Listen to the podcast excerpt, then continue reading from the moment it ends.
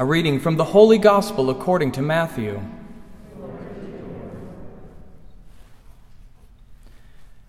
Jacob was the father of Joseph, the husband of Mary. Of her was born Jesus, who is called the Christ. Now, this is how the birth of Jesus Christ came about. When his mother Mary was betrothed to Joseph, but before they lived together, she was found with child through the Holy Spirit. Joseph, her husband, since he was a righteous man, yet unwilling to expose her to shame, decided to divorce her quietly. Such was his intention when, behold, the angel of the Lord appeared to him in a dream and said, Joseph, son of David, do not be afraid to take Mary your wife into your home, for it is through the Holy Spirit that this child has been conceived in her.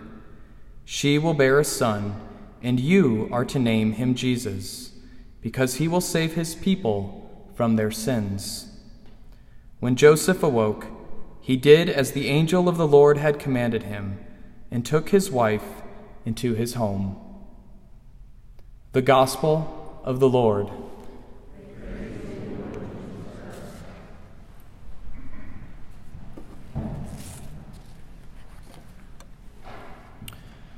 So,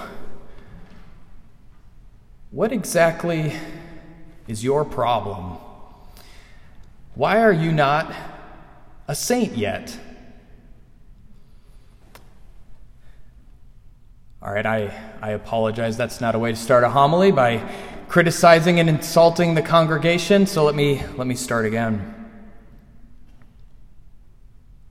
So, what exactly is your problem? Why are you not a great saint yet? Yes, a great saint. Do you think that your call is less than this? That when God created you, He made you deficient of the glory which He wants to bestow upon you? Absolutely not. Rather, it's not that you and I haven't been called to be great saints. It's that you and I are unwilling to be great saints. Now, today in the church, we celebrate this great feast of this great saint, this great saint who was the greatest to walk the earth outside of our Blessed Mother Mary and Saint Joseph. A righteous man, as he's described in our gospel, a just man. What does that mean to be a just man as he is described? Justice. To give God what is God's, and to our neighbor what is our neighbor's. Sounds a lot like the two great commandments that our Lord puts forth. The greatest you shall love the Lord your God with all your heart, with all your soul, with all your mind, your very being.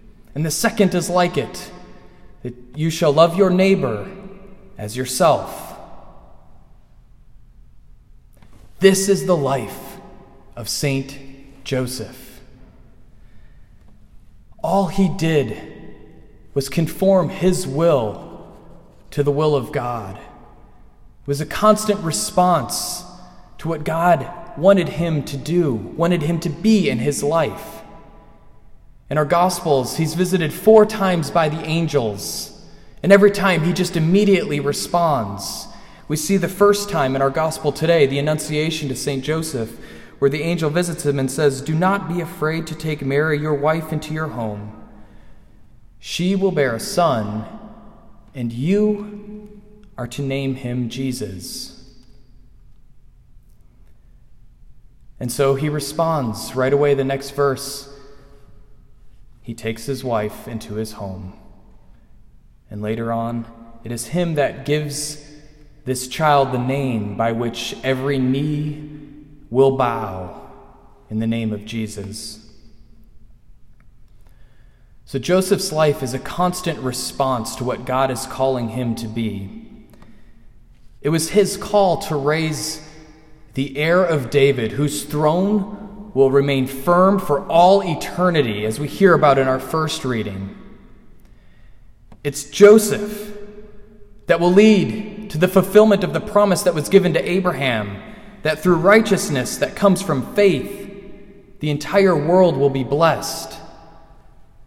Joseph's faith contributing to the salvation of all humankind, as we hear in our second reading. It's he that trusted in the impossible, that hoped against hope. This is the great saint that we celebrate today. Now, when we think of great saints, a lot of times our minds might go to saints like Saint Andre Bessette, who miracle after miracle after miracle is attributed to him of thousands of people coming to see him and through his intercession, healings taking place. Or we think of great saints like St. Teresa of Avila, who would get so wrapped up in prayerful ecstasy that she would literally begin to levitate, that her sisters had to hold her down when she was praying. Or we think of saints like St. Francis de Sales, whose spiritual writings have influenced thousands through hundreds of years in the church and bringing people ever closer in their relationship with Christ. So, how in the world are you and I to be numbered amongst these great saints? How in the world is that possible?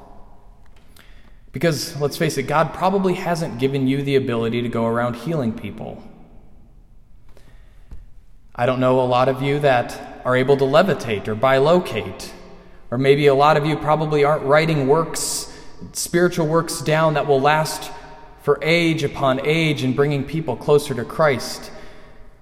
For us, I think we think the bar is just, I'm just trying to get to heaven. Like, forget about being great. I am just trying to get to heaven, and that's enough for me. But sometimes we forget that what makes the saints great is not the favors that God blesses upon them, it's their faith. It's their willingness to just say, Lord, do with me as you will. And they conform their will perfectly with God's. Each one of us is unique in salvation history. Going back to the beginning of time and to the end of time, there is no one else that will have the vocation that God has given to you. Just like St. Joseph, who was the chosen man to be and raise the Son of God, you have a particular devotion that is only for you for salvation history. It's only yours, it's unique. God has called you, and He wants you to fulfill that. And that's exactly why I think St. Joseph is the perfect example for all of us today. Because here we have the second greatest saint to ever walk the earth. He's married to the greatest person to ever walk the earth, and he gets to raise God made flesh. And the world looks at him and they say, nothing. He's of no significance. When Jesus begins his ministry, they look at Jesus and they look at his parents and they're like, Is this not the son of the carpenter? And his mother called Mary? Where did he get all of this? They're just ordinary. But far from ordinary are they in their interior life. And St. Joseph certainly did not have an ordinary faith, but extraordinary, supernatural faith, a faith that was willing to do the will of God and to trust no matter what. And so, seeing St. Joseph in that example we too can see that really the only thing that's holding you and me back is our unwillingness to be a great saint. That really is it.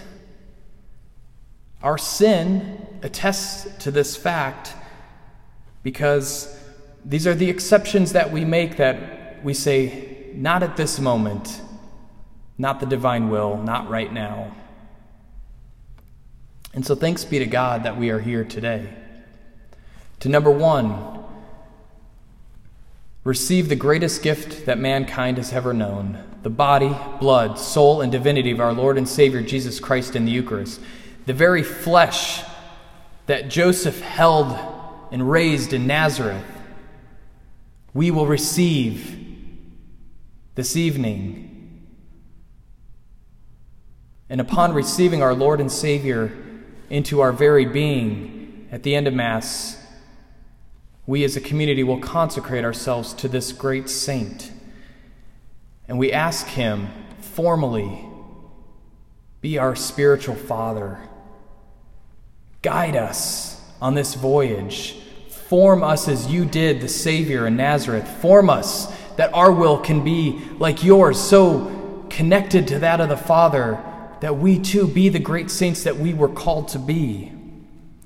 Just as those great saints of old had great devotions to St. Joseph, St. Andre Bessette, St. Teresa of Avila, St. Francis de Sales, countless others. We are now also among them in our devotion to St. Joseph, in our relationship to St. Joseph. And so thanks be to God that we have Joseph and we live in this time and his example of a life lived of faith a life lived in complete accordance with God's will because the truth really is that to be a great saint is not for the specialized few. It's not for the ordained or the bishops or just the pope. It's not for the elite. To be a great saint is the call of everyone.